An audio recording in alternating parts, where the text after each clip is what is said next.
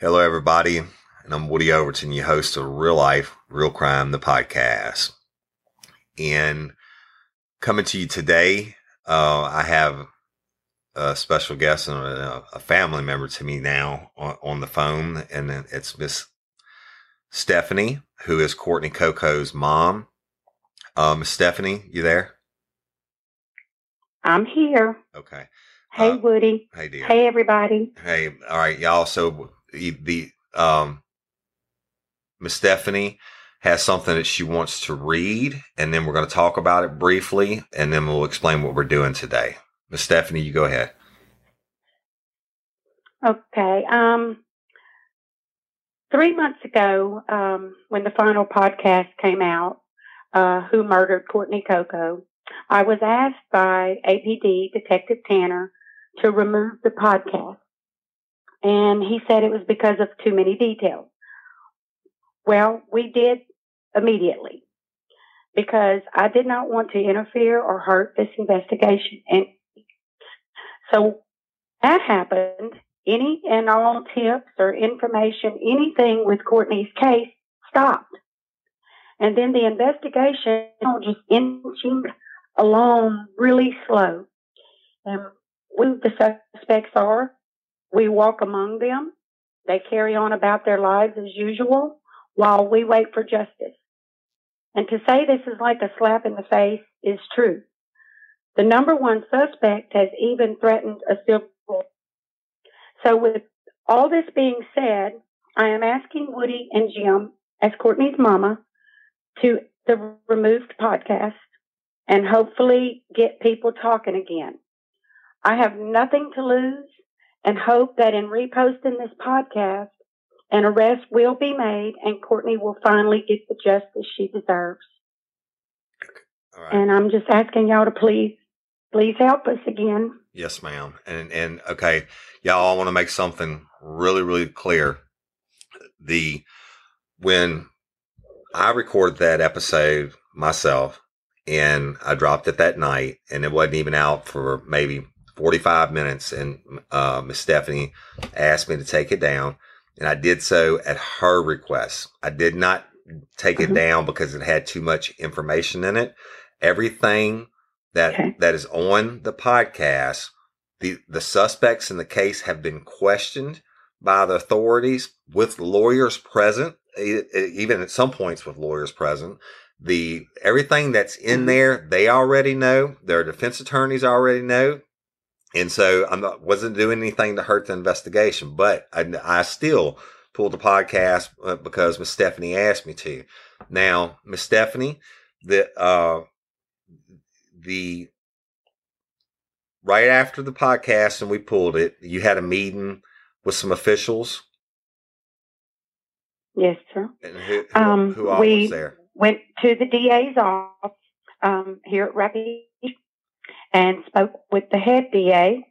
And there was other people present in the room. And who's the assistant? Who's, um, can you give their victims names? advocate, uh, the detectives, uh, the chief of police, and we were told in that meeting that they knew my child, that we knew who killed my child, and just needed a little more time to get everything they needed to make an arrest.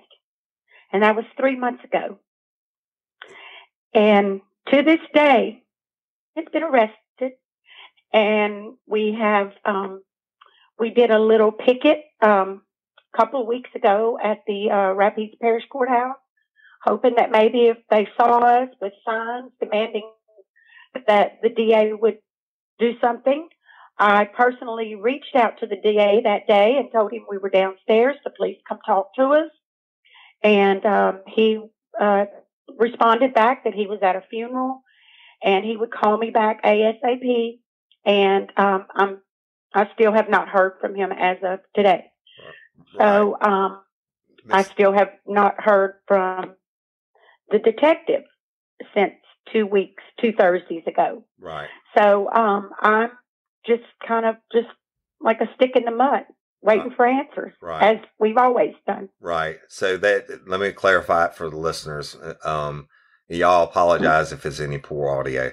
The you went to a meeting, and I know you when y'all go to those meetings, you roll family deep. This is super strong family, y'all. So I'm sure your mama was Yes. there, Yes. my ma and your sisters were Sisters, there. yes, and they and y'all Mhm. Yeah. when, when we we got this case file from them, they every meeting they've had in 15 years, the all the information. I mean, they they should have been detectives. Okay, so I know when they went in there, Yeah. they don't just go in there and listen. They go in there and they they write things down, et cetera. So I just want to clarify: the, Yeah. the, the DA Phillip Terrell was there,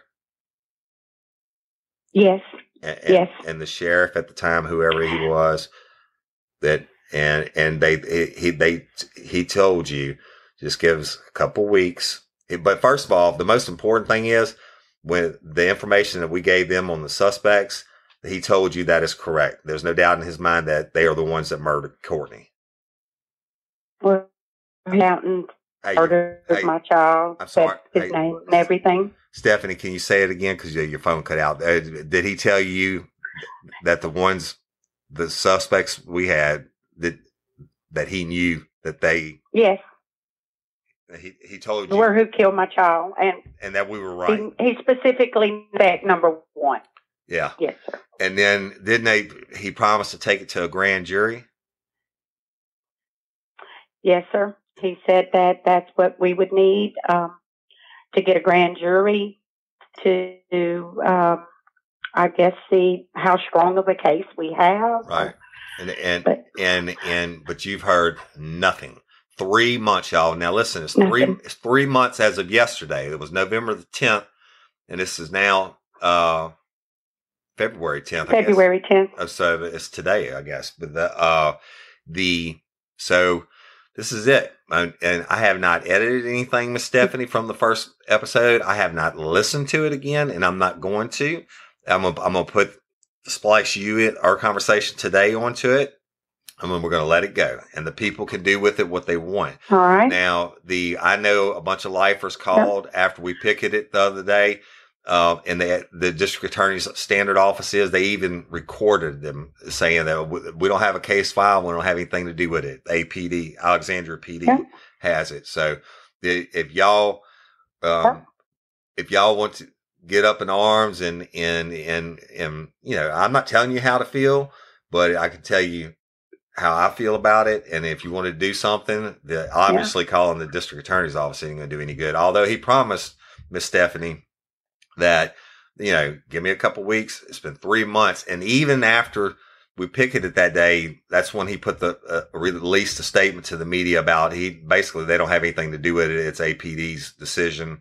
Um, and, Yeah. and he told Yes. you he was going to call you. He would call you. He was at a funeral. He never bothered to call you. ASAP. Yeah, Yes, sir. and Never never- called me and, and and so y'all the you did listen to it um do with it what you will and we are not going to give up on justice for Courtney, especially when the powers that be sat there in the room and told her entire family that the the the, the murderers they know who it is, they know we've got it right, yeah. and and uh, they, you know they're going to grand jury the whole nine yards, and they only have a decency to Yeah. give her a phone call in three months.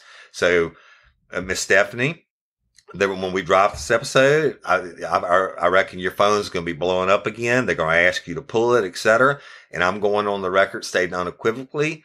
I don't know what they've got evidence wise in the last three months that they, they didn't have before, but I'm telling you, everything that that is on this episode, eh, the bad guys already know, their lawyers know, and the cops know. It's not too much information. The only the, the way this be too much information is when the general public finds out and they really get pissed off that nothing's been done and these killers are walking free.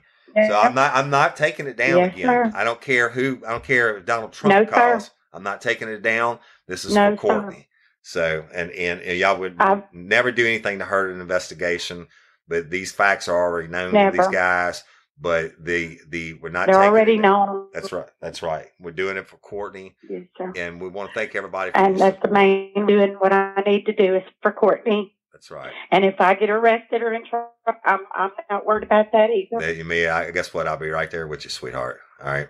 And and uh, yes, sir. so, but we had we're not breaking any laws, by the way. I just want you to know that. But the we're we're going to break somebody's well. somebody's ego, but uh, that's on them. Just trying to hold someone accountable for what they did That's to my right. child. Well, hey, these are elected. You didn't put there. These these are public Yeah, officials that have officials. they have to answer. Even the police department has to answer. I mean, it's just what it is. How dare you go three months and and, and not? It- you promised you this is not the first time, Stephanie. How many years ago did you call me for the first time about this case, and then they promised you the moon, and they did nothing, and then Yeah. they promised you the moon, and it did nothing. Yep. So, but anyway, Two years ago. Yep. so well, Yes, sir. well, you know, you know, So I'm ready to do what I got to do. It's it's not about me. It's about Courtney. Okay, well, we're going to do it, and and um, you know, I got love for you and and the whole family, and we'll let the Yes, let the craziness be what it be after the episode drops, and and we're not above picking it again or doing whatever we have to do.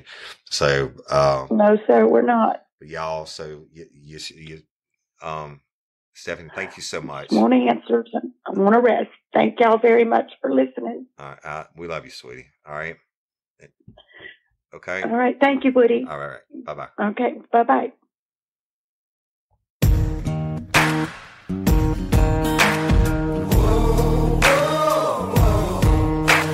Yeah, the right to remain silent.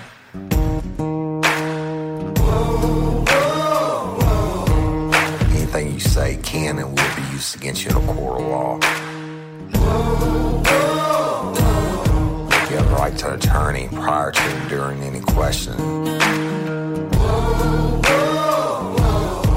can't afford one, a court will appoint one for you. You understand your rights?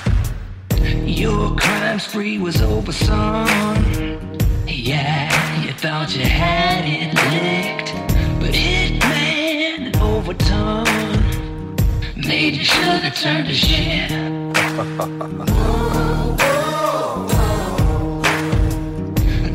ready, you're gonna do time. Real life, real crime. Warning. Each episode of Real Life, Real Crime, the podcast will contain descriptions of acts of violence or of a sexual nature and are for people that are 18 years or older. Heed my warning, people. I do not get the facts of these cases off the internet or from some television show. These facts I'm retelling were presented to me by the victims of the crime or the perpetrators who committed the crimes. My descriptions of the crime scenes are what I saw with my own two eyes. If you are going to get offended, turn this podcast off now. Thank you.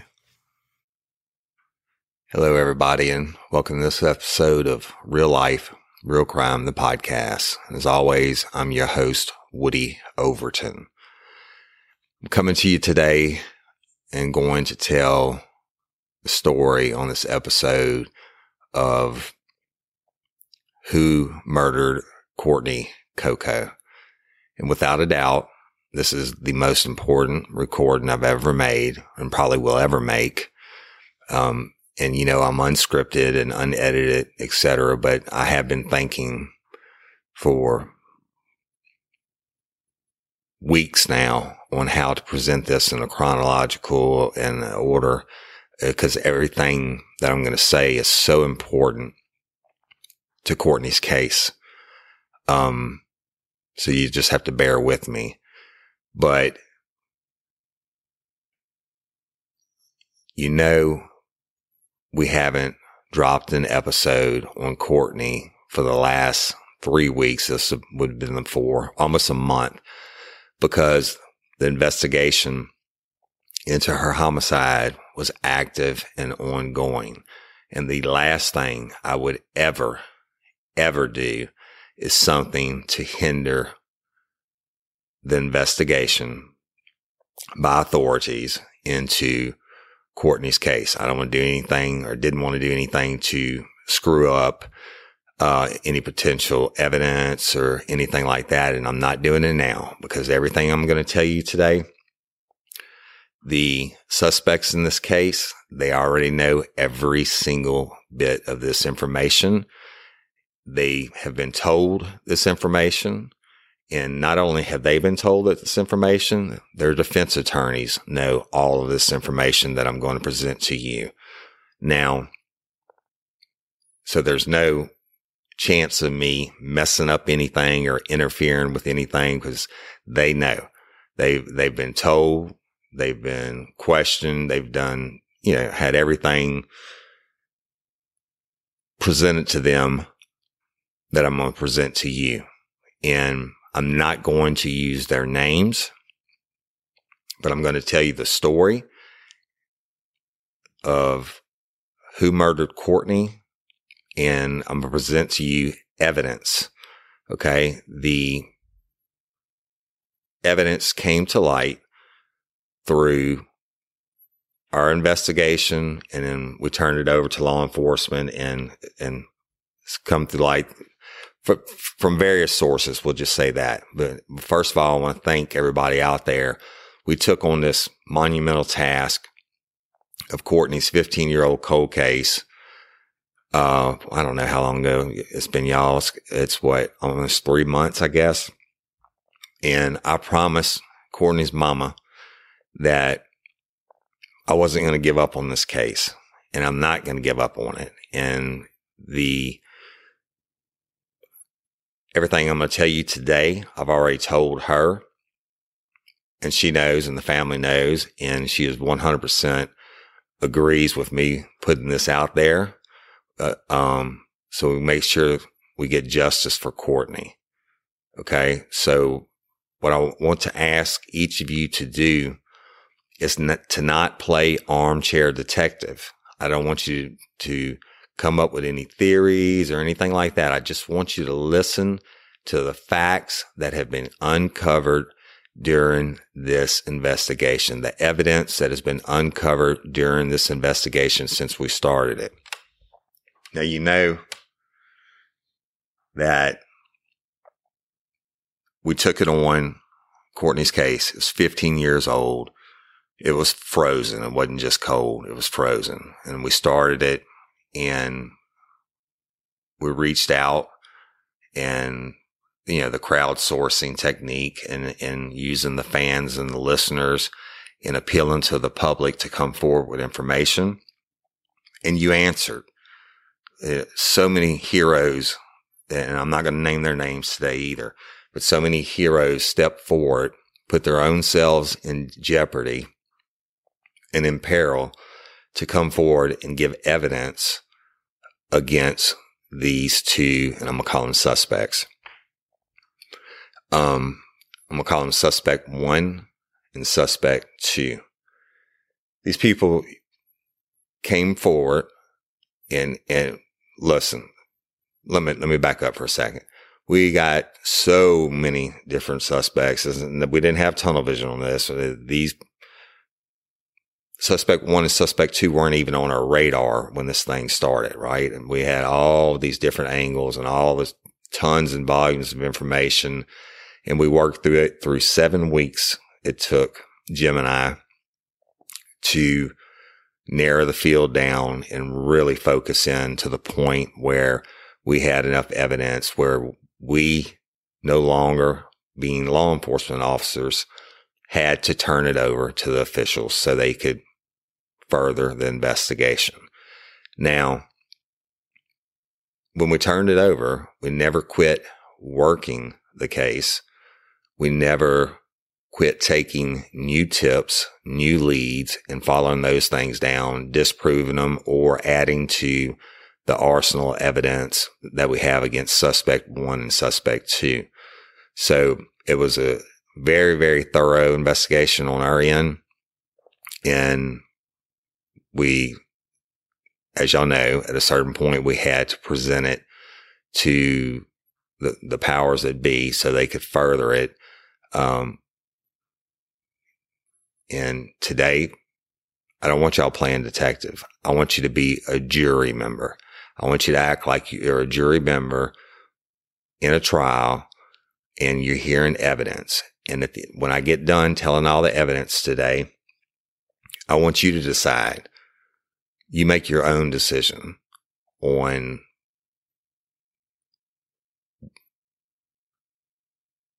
what should happen. I don't know what should happen. You on you make your own decision. At, at, you draw your own conclusions when I get done today, and you do with your conclusion what you want to. Okay, I'm not telling you to do anything one way or another, but you do whatever you feel led to do. All right, and I'm certainly not doing this to put anybody on blast or say somebody's done something wrong or not done something wrong. I am laying out facts that were discovered in the investigation. And you, I want you to listen like you're a juror member. And at the end,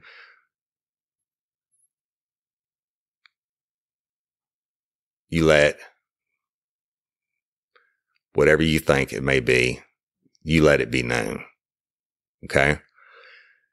So that being said, the, the um,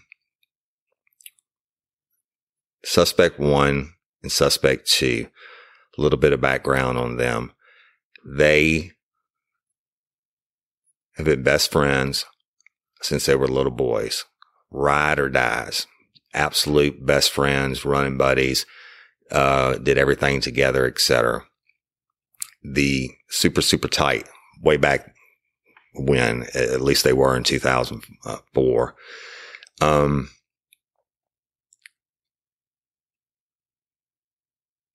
it, it came to light through one of the many tips that came to light was someone called in and said that they had a person in their life or had a person in their life previously that always said that suspect one killed Courtney Coco. And he had always been adamant that Courtney Coco was murdered by suspect number one. Now, this is ends up being suspect number two that's telling this person this over these years. And it got to the point they were so adamant about it that the they actually made a recording of suspect two talking about suspect number one and they did it under the guise of um, asking suspect number two, Hey, have you heard about this podcast about real life, real crime, the podcast? And he was like, oh, I'm trying to get involved in all that. And this is on a recording, y'all. And I'm going to paraphrase it for you. But the, when he said, well, you know, um, who do you think did it? And he said, suspect one did it. And he said, suspect one did it 16 times in approximately six minutes. He said it suspect one killed Courtney Coco. And where he wasn't even on the radar at this point until during that recorded conversation, he slipped up. When the person asked him and said, well, you know, how do you think he did it? And he said, I don't know. I don't know how he did it. He said, but man, she, she looked like she was beat all to hell, bruised all up from her waist up on her body. And, and, and then he realized what he said. And, then, and he said, he said, but I heard the autopsy report said she wasn't beaten or anything. And he said, I can't figure that out because she, she looked like she was beat to hell. Well, the only problem with that is, y'all, you would not know that. That was never released to the public. It was never, it wasn't, it just wasn't done. And nobody had that information. Now, let me tell you what suspect number two was talking about. Suspect number two was talking about what we call lividity. Okay. You, lividity is when you die and your heart quits beating whatever position you're sitting in, once your heart quits pumping the butt, blood throughout your body, gravity takes control and all your blood drains to the lowest point of your body. All right.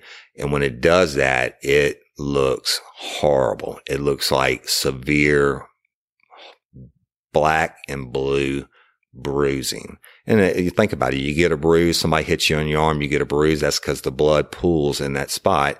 Or you bump into something, you get a bruise. That's because the blood pools in that spot, right? That's what gives you the discoloration.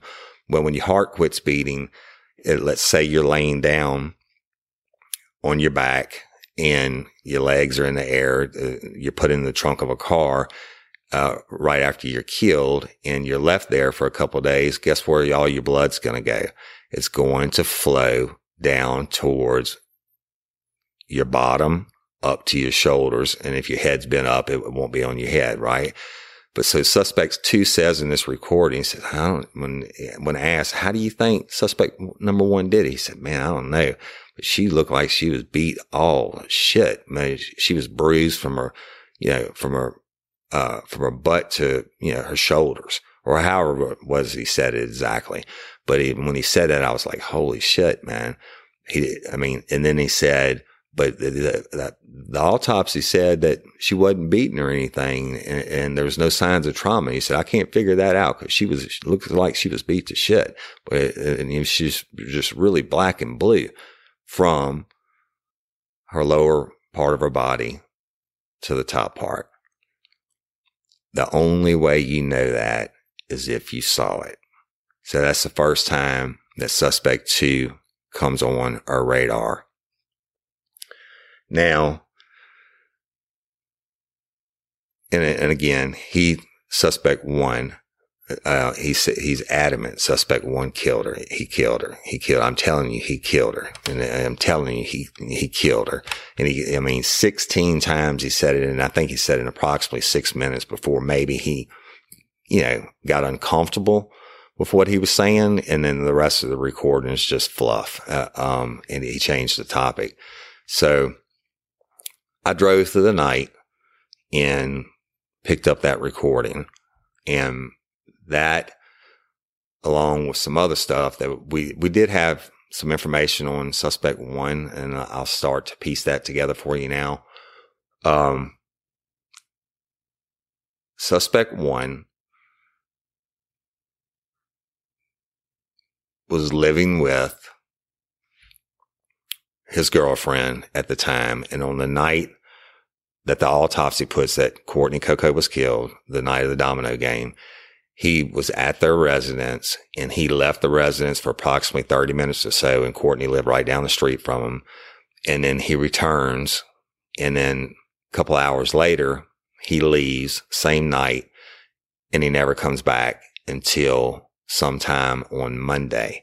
And in fact, on Monday, his mother had to drive. I'm talking about suspect one's mother had to drive from Alexandria, Louisiana to Lake Charles, Louisiana to pick suspect one up to bring him back to Alexandria.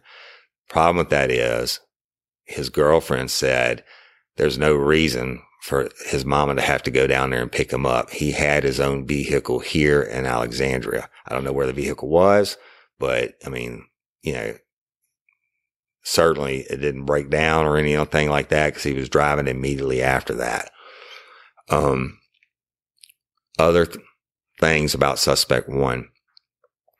The, a tip was called in that suspect one asked another person to clock him in at his work on the Saturday morning, uh, the morning, the Saturday morning after the domino game.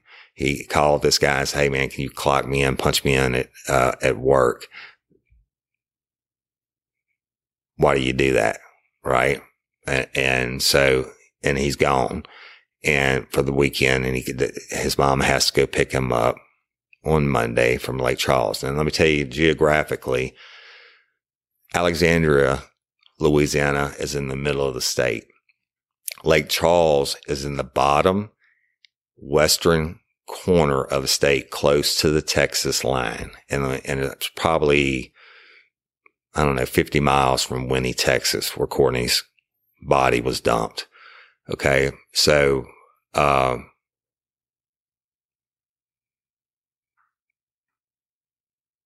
immediately after that and, and after Courtney's funeral, etc., suspect one starts writing in his girlfriend's diary to Courtney. Unsolicited. He had never written in this girl's diary before, ever. And he starts writing stuff in the diary and she's just thought it was so freaking weird that he's writing stuff to a deceased, a murdered girl in, in her diary, right? Take it a step further. Within a couple weeks after the funeral, he shows up at home and comes in the door and has a new comforter set that he had just purchased for them, for him and his girlfriend. And guess what? Is the exact same comforter set that went missing from Courtney's house. And that uh, this very distinctive because it was leopard skin. Okay. I don't know too many guys that are going to go out and buy a leopard skin comfort set, but he does that. And he brings it home. Again, the girlfriend thought that was highly irregular, uh, and strange. And the, they broke up, um, I don't know, a couple months later or whatever. And then they got back together and the girlfriend liked suspects one's mom and they went over to visit her at her residence. They walk in the door. Suspects one's mom is sitting on the couch and she's covered up in what appears to be Courtney Coco's comforter, the, leopard skin print comforter. And she said it freaked her out. And it, they, and she was like, and it just took her back and she just, you know, was really kind of weirded out about that. And she knows, she knows what Courtney's comforter looked like. Uh, so, and, and that's a proven fact. The, moving back to suspect two. Suspects two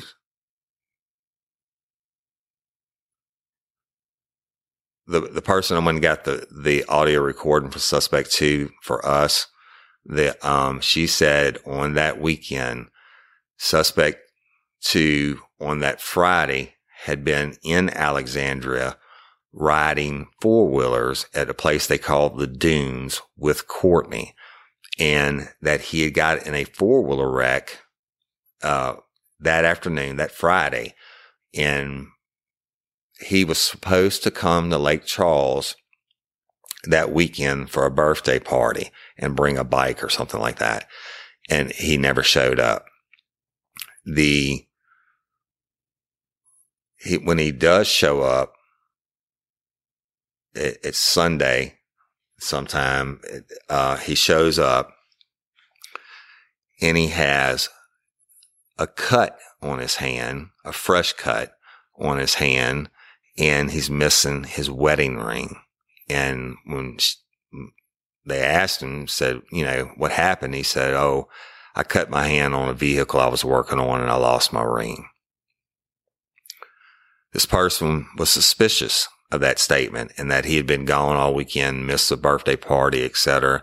So they went out. Now, suspect two had a job in a work van. He delivered items to convenience stores at between Lake Charles and Winnie, Texas.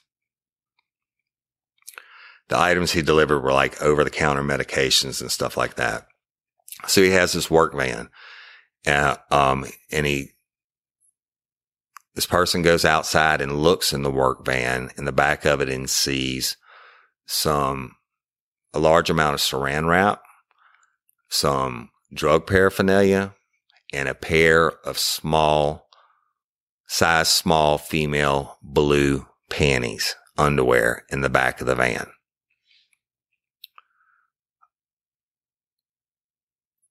They confronted suspect one.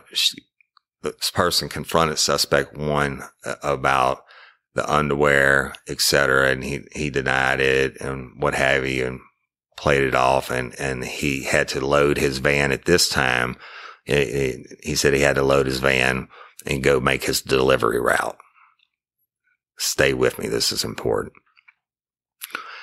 So he shows up after being gone in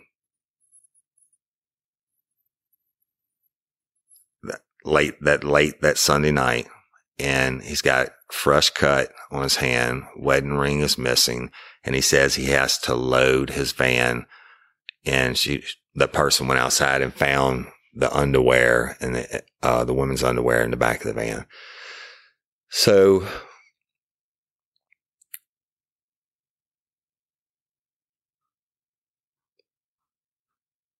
now we're looking at two things.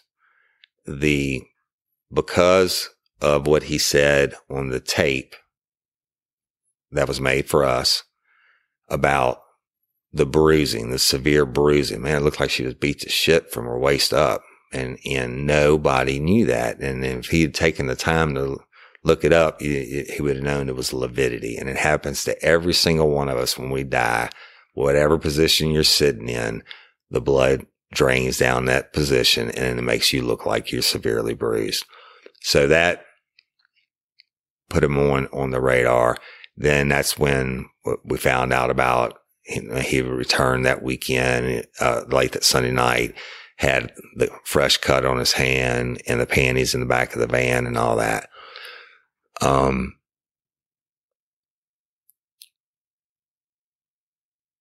some point we, we, we turn it over and the investigation continues and the investigation shows that it's discovered well, the also some tips came in to us that suspect one straight up told them that he murdered Courtney Coco and wrapped her in her comforter and took her out and put her in the trunk of the car. All right. Now, he didn't just tell one person. He didn't just tell two people. He didn't just tell three people. He told four people, not at the same time.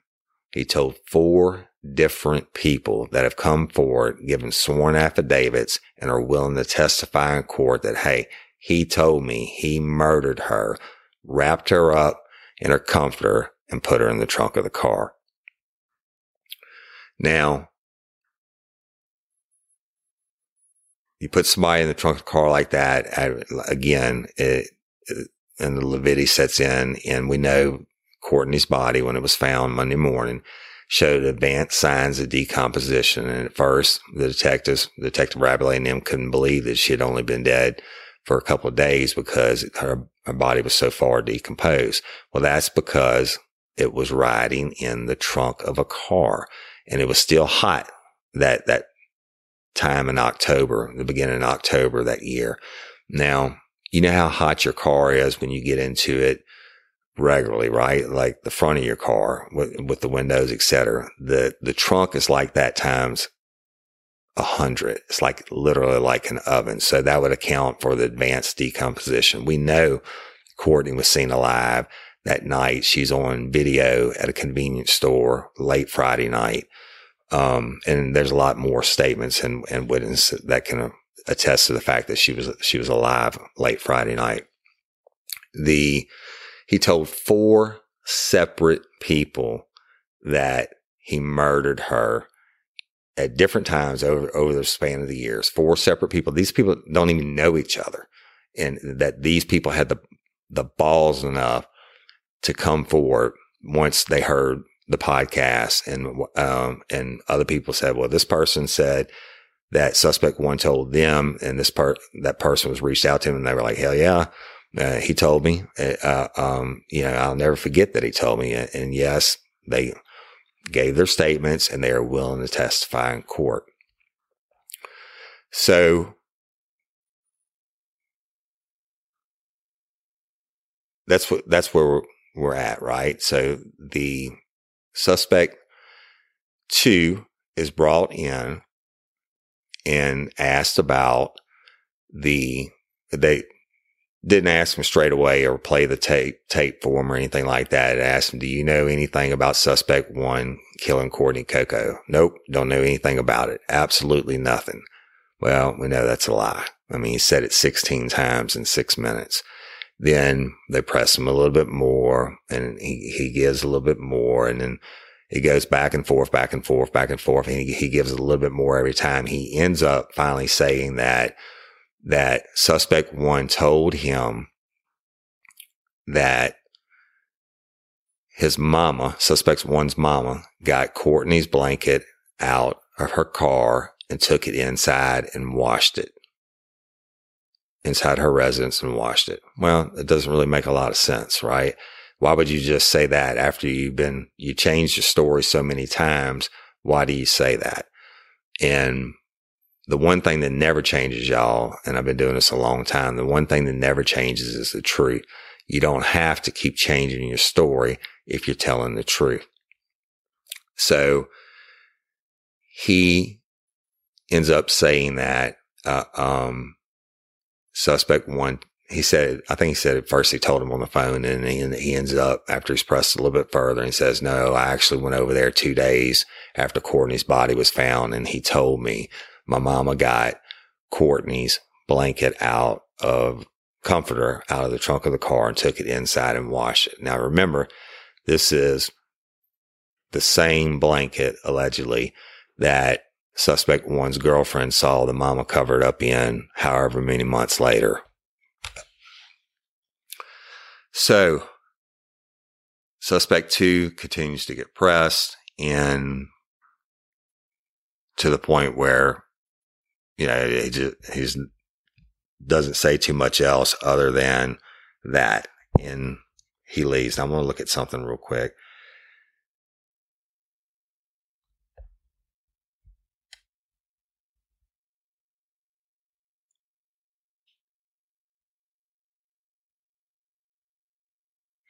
All right. So suspect two worked for a delivery company which delivered over the counter medications to convenience stores. His delivery route was from Lake Charles, Louisiana to Winnie, Texas.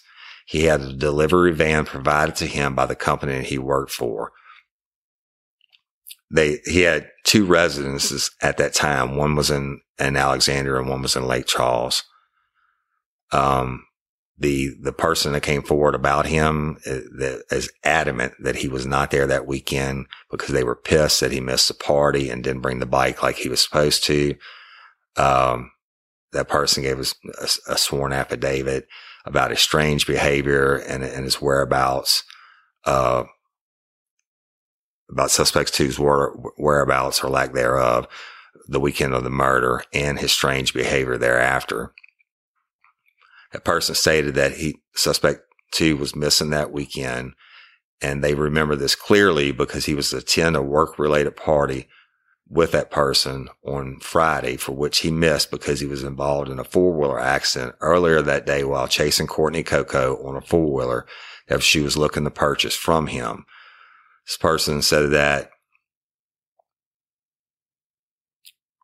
They received a call from suspect two's mother that he was involved in the four-wheeler accident at the Dunes outside of Alexandria, Louisiana, and wouldn't be attending the party. Um,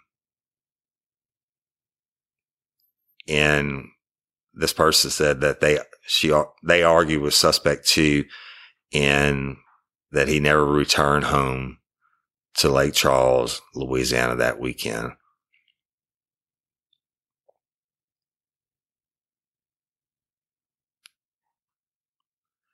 Person remembers that weekend clearly because they were incredibly disappointed in suspect two and, and were angry that that suspect two was missing and didn't pick up the bicycle. On October the 4th, 2004, in the early morning hours, suspect two arrived back home in Lake Charles, Louisiana, where he resided. Um, this person says she was extremely suspicious of suspect two's behavior and drug usage. They noticed that suspect two had a cut on his hand and that his wedding band was missing. They asked him about this and he claimed that he lost the ring at the shop where he does mechanic work on the side.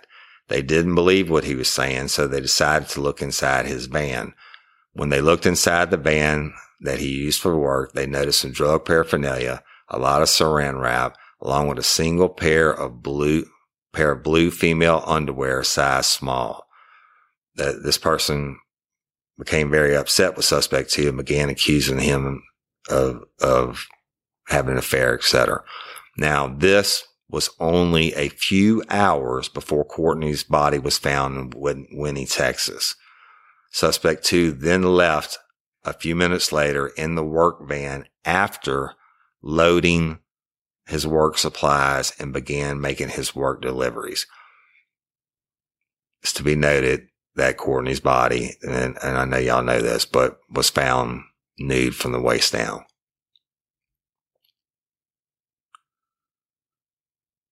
After the discovery of Courtney, Courtney's body on October the 4th, 2004, according to this person's official statement, suspect two became obsessed with talking about Courtney.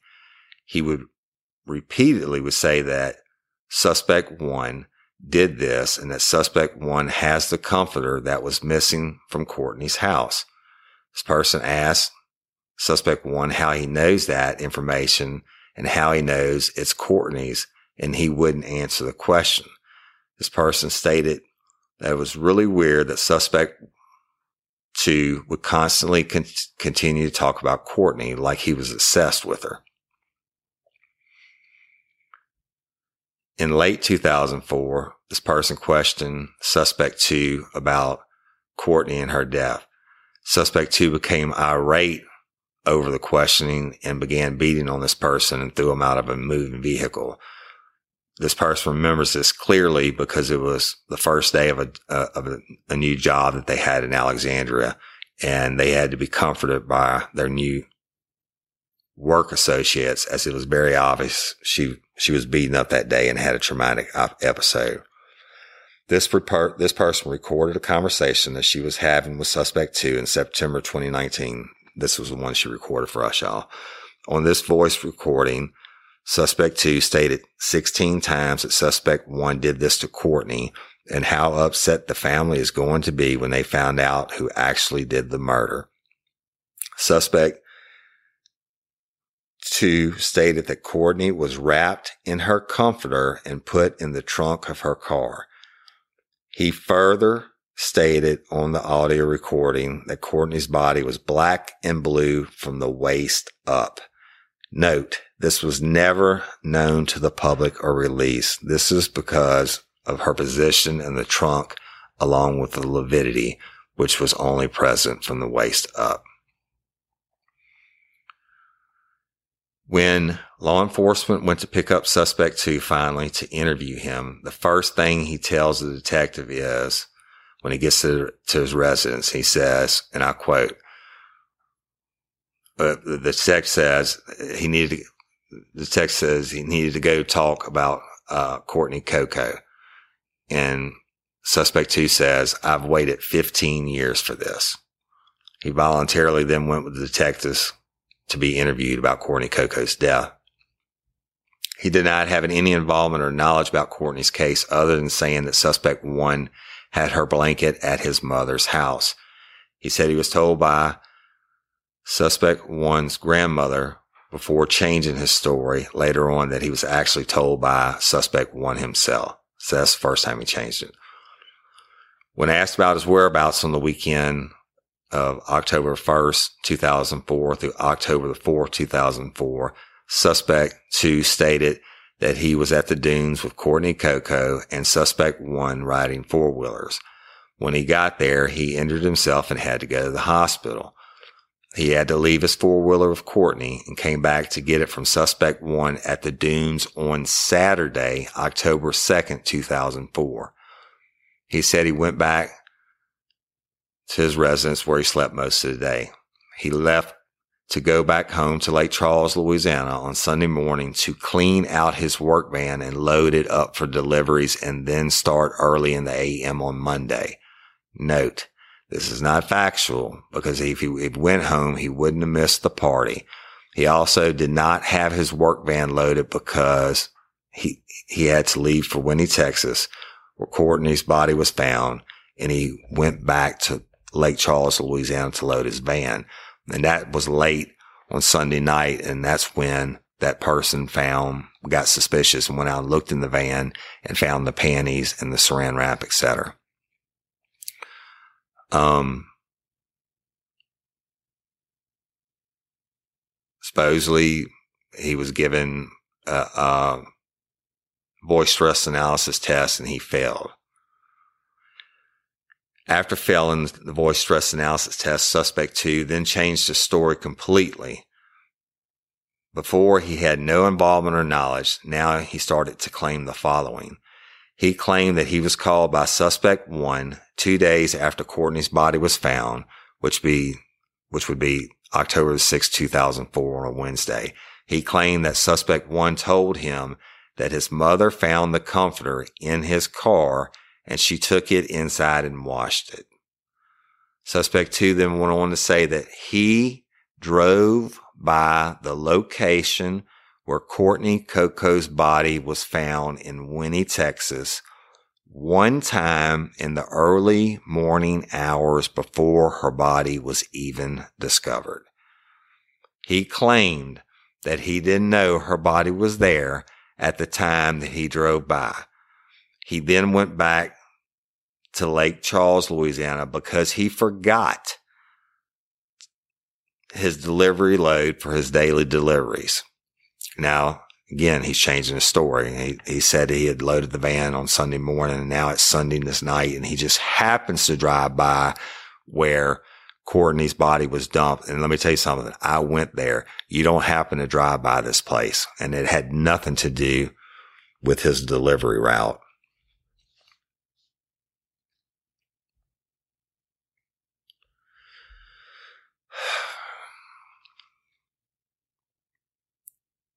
One second. I'll make sure I'm not missing anything.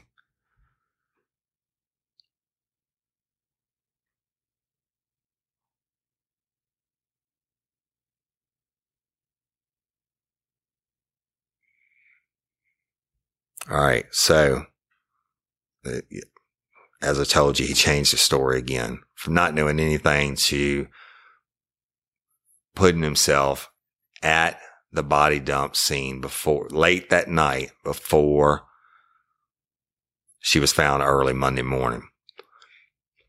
Now,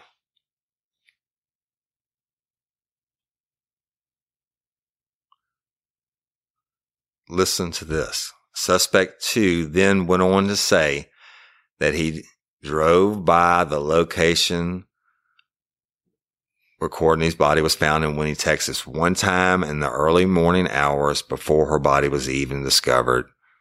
I told you that. Um, but the, he said he did that, but he had to run back to Lake Charles. It's not, you can't just run back to Lake Charles. It's like 50 or 60 miles to where her body was dumped. But, um, he goes back to Lake Charles because he just happened to forget all his delivery stuff, right? And that's when he showed up, cut on his hand, ring missing, and the panties were found in the van. Now listen to this. Suspect two stated that he knew that the phone records are going to put him there, meaning at the, the body dump site, that he knows his phone records are going to put him there. And that is the reason why he wanted to admit to why he was in Winnie, Texas. He said he passed by Winnie, Texas three specific times on October the 4th, 2004, before and after Courtney's body was discovered. Suspect two then changed the story once again that he actually got up early in the morning on Monday to clean out his van he drove to Winnie, Texas before turning around to head home to get his workload. He doesn't remember a pair of panties being found in the van, but he did admit to drug paraphernalia and saran wrap. He stated that he didn't, he did not have a delivery near where Courtney's body was found. Okay. So it's to be noted that this is a 90 minute drive one way from Winnie, Texas to Lake Charles. When he comes back to load his van because he happened to forget his, his delivery material, he comes back to load his van. That's when the, the panties were found in the van. He didn't have a delivery anywhere near where Courtney's body was found. He admits that that person confronted him. He admits to her looking through the van. He admits to her acu- accusing him of an affair and drug paraphernalia.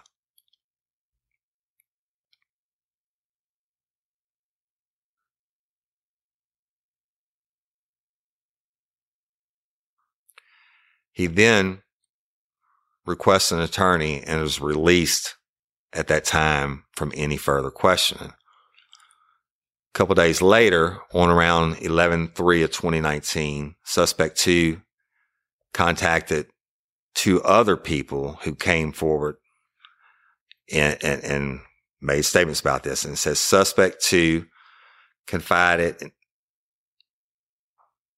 in these people and as they as they were driving uh, um and he stated well, these these people stated that suspect two was crying uncontrollably, controllably when they first got on the phone. Suspect two said he is going to prison for the rest of his life because his DNA is on the trunk of Courtney's car.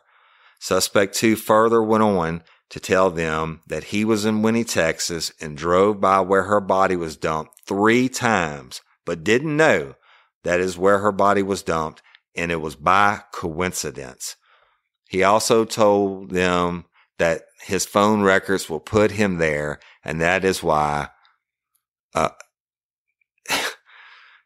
and and that was because he was making deliveries in the area, and, and that's just simply not true. Then the that place where Courtney's body was recovered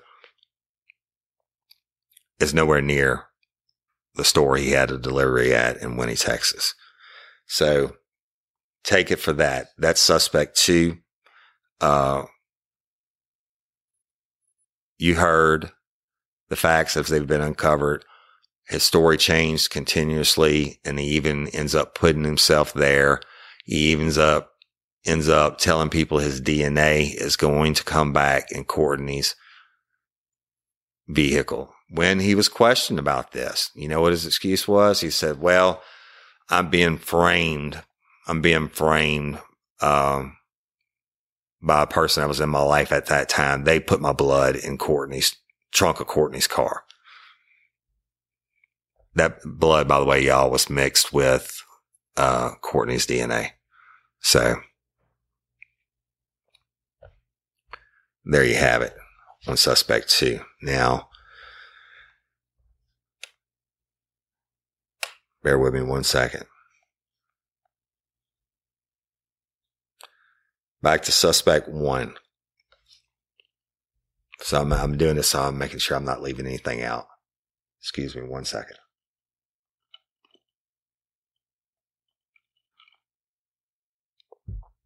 Suspect one. He was the boyfriend of this person I told y'all about in 2004. Um,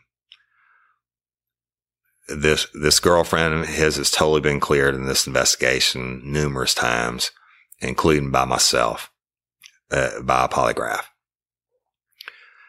and by other people on the polygraph. Okay, this she, she had absolutely nothing to do with it, but she did say that he left, he went missing uh, on 10 1 2004 and for a short about for about 40 minutes and a short time later, he returned that after 40 minutes, he returned. A short time later, he left again after midnight and did not return until Monday, October the 4th, 2004. And that was the morning that Courtney's body was found.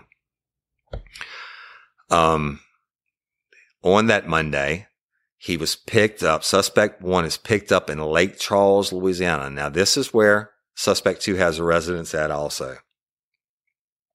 He's picked up in Lake Charles, Louisiana, even though he lived in Alexandria, by his mother and was driven back to Alexandria, Louisiana. Again, is, is a known fact that he had his own vehicles proven by his girlfriend at the time. And so it didn't make sense as why he needed to be picked up in Lake Charles.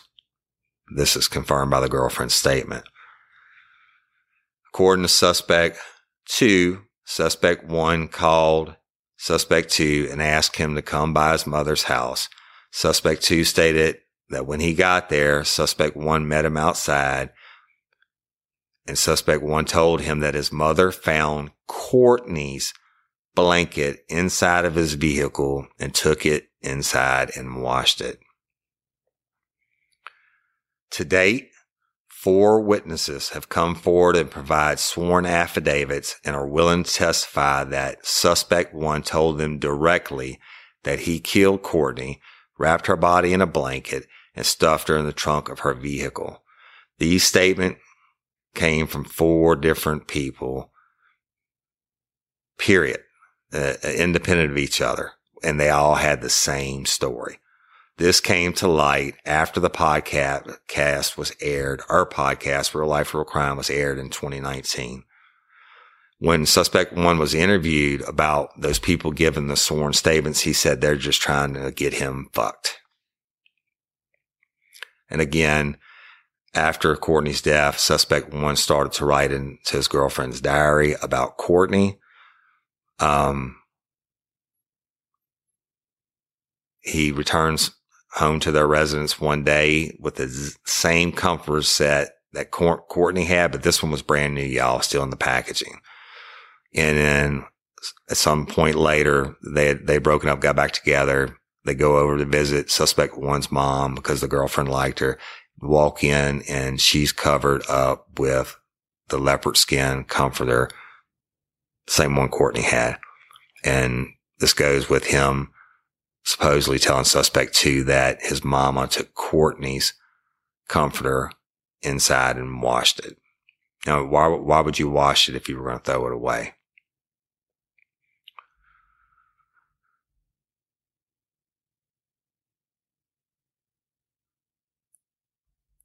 According to his work record, suspect one only worked 15 hours the week that Courtney died, and he was not at work on that Monday, October 4th, 2004. A witness that called into Crime Stoppers and has been verified was asked by suspect one to clock him into work on that Saturday, October 2nd, 2004, even though he wasn't at work. He was la- later picked up in Lake Charles on Monday by his mother. His alibi has always been that he was at work on that Saturday. But when he was questioned about that alibi, he changed the story and claimed that he was at the dunes that Saturday riding four wheelers with Courtney and suspect two. Suspect one and suspect two have been best friends since they were toddlers. Suspect two has always made the comments to the person I mentioned that suspect one killed Courtney and his mother has the blanket. And we're talking over a period of years, y'all. And this before we got her to do the recording. But on the audio recording of suspect two, he states 16 times in six minutes that suspect one killed Courtney. He further stated the family is going to be so upset when they actually found out who did it. Suspect one also supposedly failed polygraph testing. Um,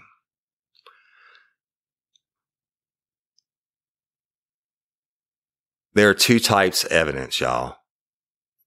Two types.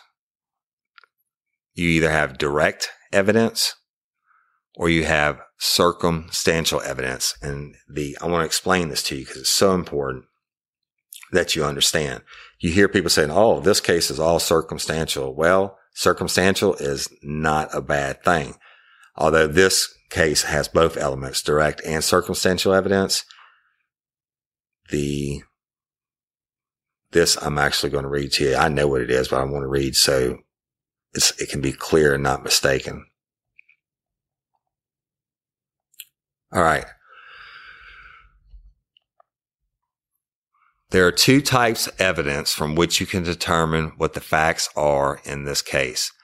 Direct evidence and circumstantial evidence.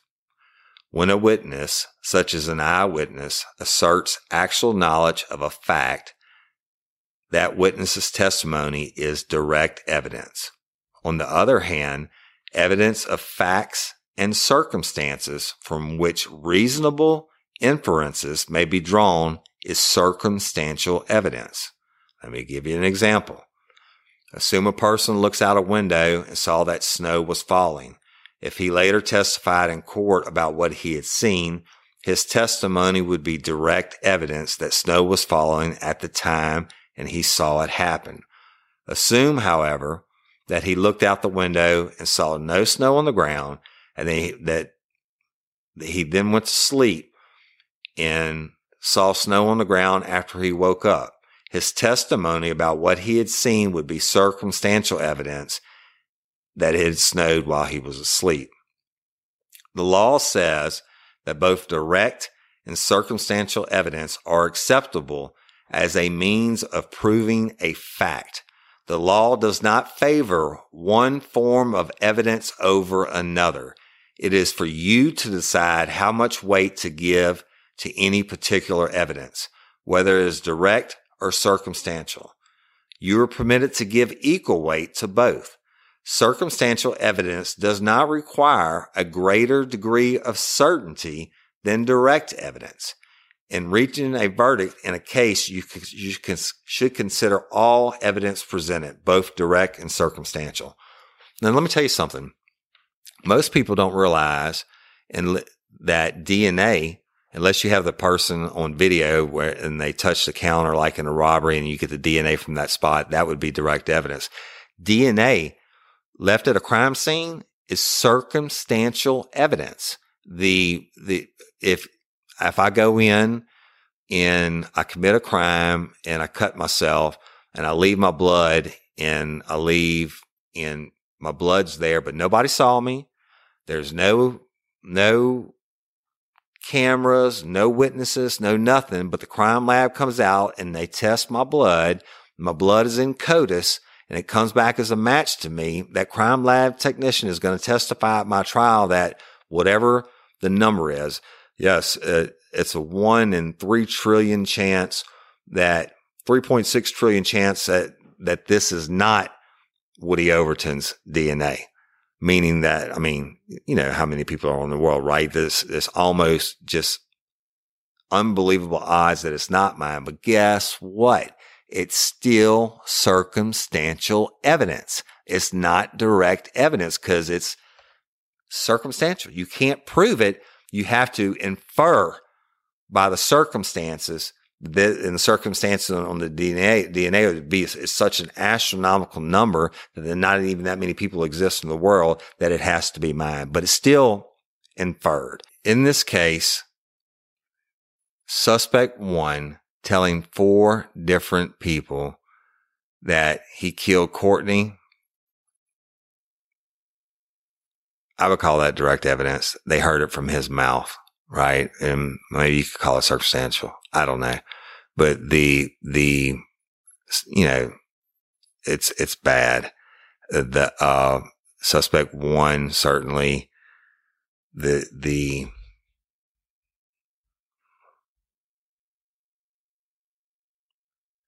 suspect one telling suspect two that the blanket, his mama took the blanket out of the car and took it in the house and washed it. Well, again, that you would just throw it away if you weren't going to keep it. And suspect one's girlfriend seeing that blanket and identified in his Courtney's comforter. Suspect one, uh, writing in the diary. Suspect one buying the same comforter set, doing all this stuff. You know, it is what it is. Y'all make the decision on it. Okay. Suspect two, putting himself at the body dump site three times because he says, I know my cell phone records are going to show that I was there. And, but he comes up with this lame ass excuse that he, forgot to get his work stuff. And remember, his story hadn't stayed the same through any of it. He changes, changes, changes, changes. And so then saying, crying, saying, I'm going to prison for the rest of my life because my DNA is coming back out of Courtney's trunk. Uh, um, that's, you know, but I was framed. Somebody put it there. I mean, come on, man. So that's it, y'all. Eh, I, am sure I'm leaving some stuff out, but th- those are the highlights of the facts. Now, to make an arrest in the state of Louisiana, all you have to have is probable cause. Probable cause is 50% plus one. It is not beyond a reasonable doubt. Probable cause is 50% plus one. To get a conviction in the state of Louisiana, you have to prove it beyond a reasonable doubt. I'm not going to tell you what I think, but if you were sitting there listening to the facts that I provided you tonight as a jury member that had no prior knowledge of this case, and you put it together, and I'm sure a prosecutor put put it together a hell of a lot better than me, and and you know whatever. But it, the if you're listening to the facts, I want you to make your own decision about suspect one and suspect two, and I want you to do with that decision what you will. So that's it. I, the we took on this case and, you know, the, the national average of solving a cold case is one out of every 100. And the longer the case is cold, the lower that percentage of clearance rate is.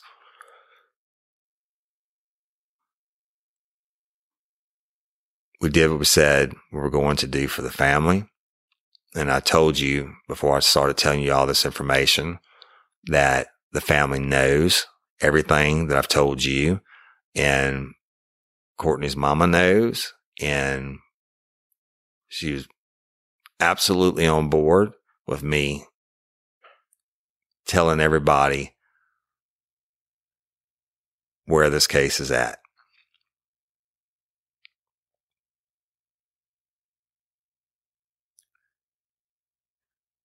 You be the jury. You do with it what you will. I can tell you the family's not going to take it laying down now that they know the facts. And that's just the facts that I know. And I'm sure there, there are more that I'm not privy to.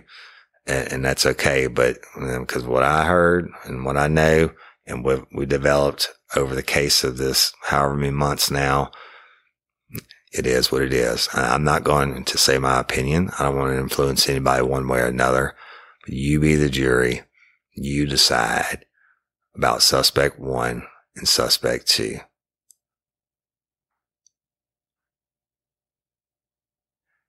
And I'm Woody Overton, your host of Real Life Real Crime, the podcast. And I want justice for Courtney Coco. Thank you for listening.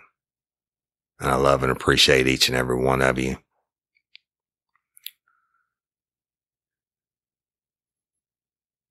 And this story needs to be told. Justice for Courtney. I appreciate y'all. Peace.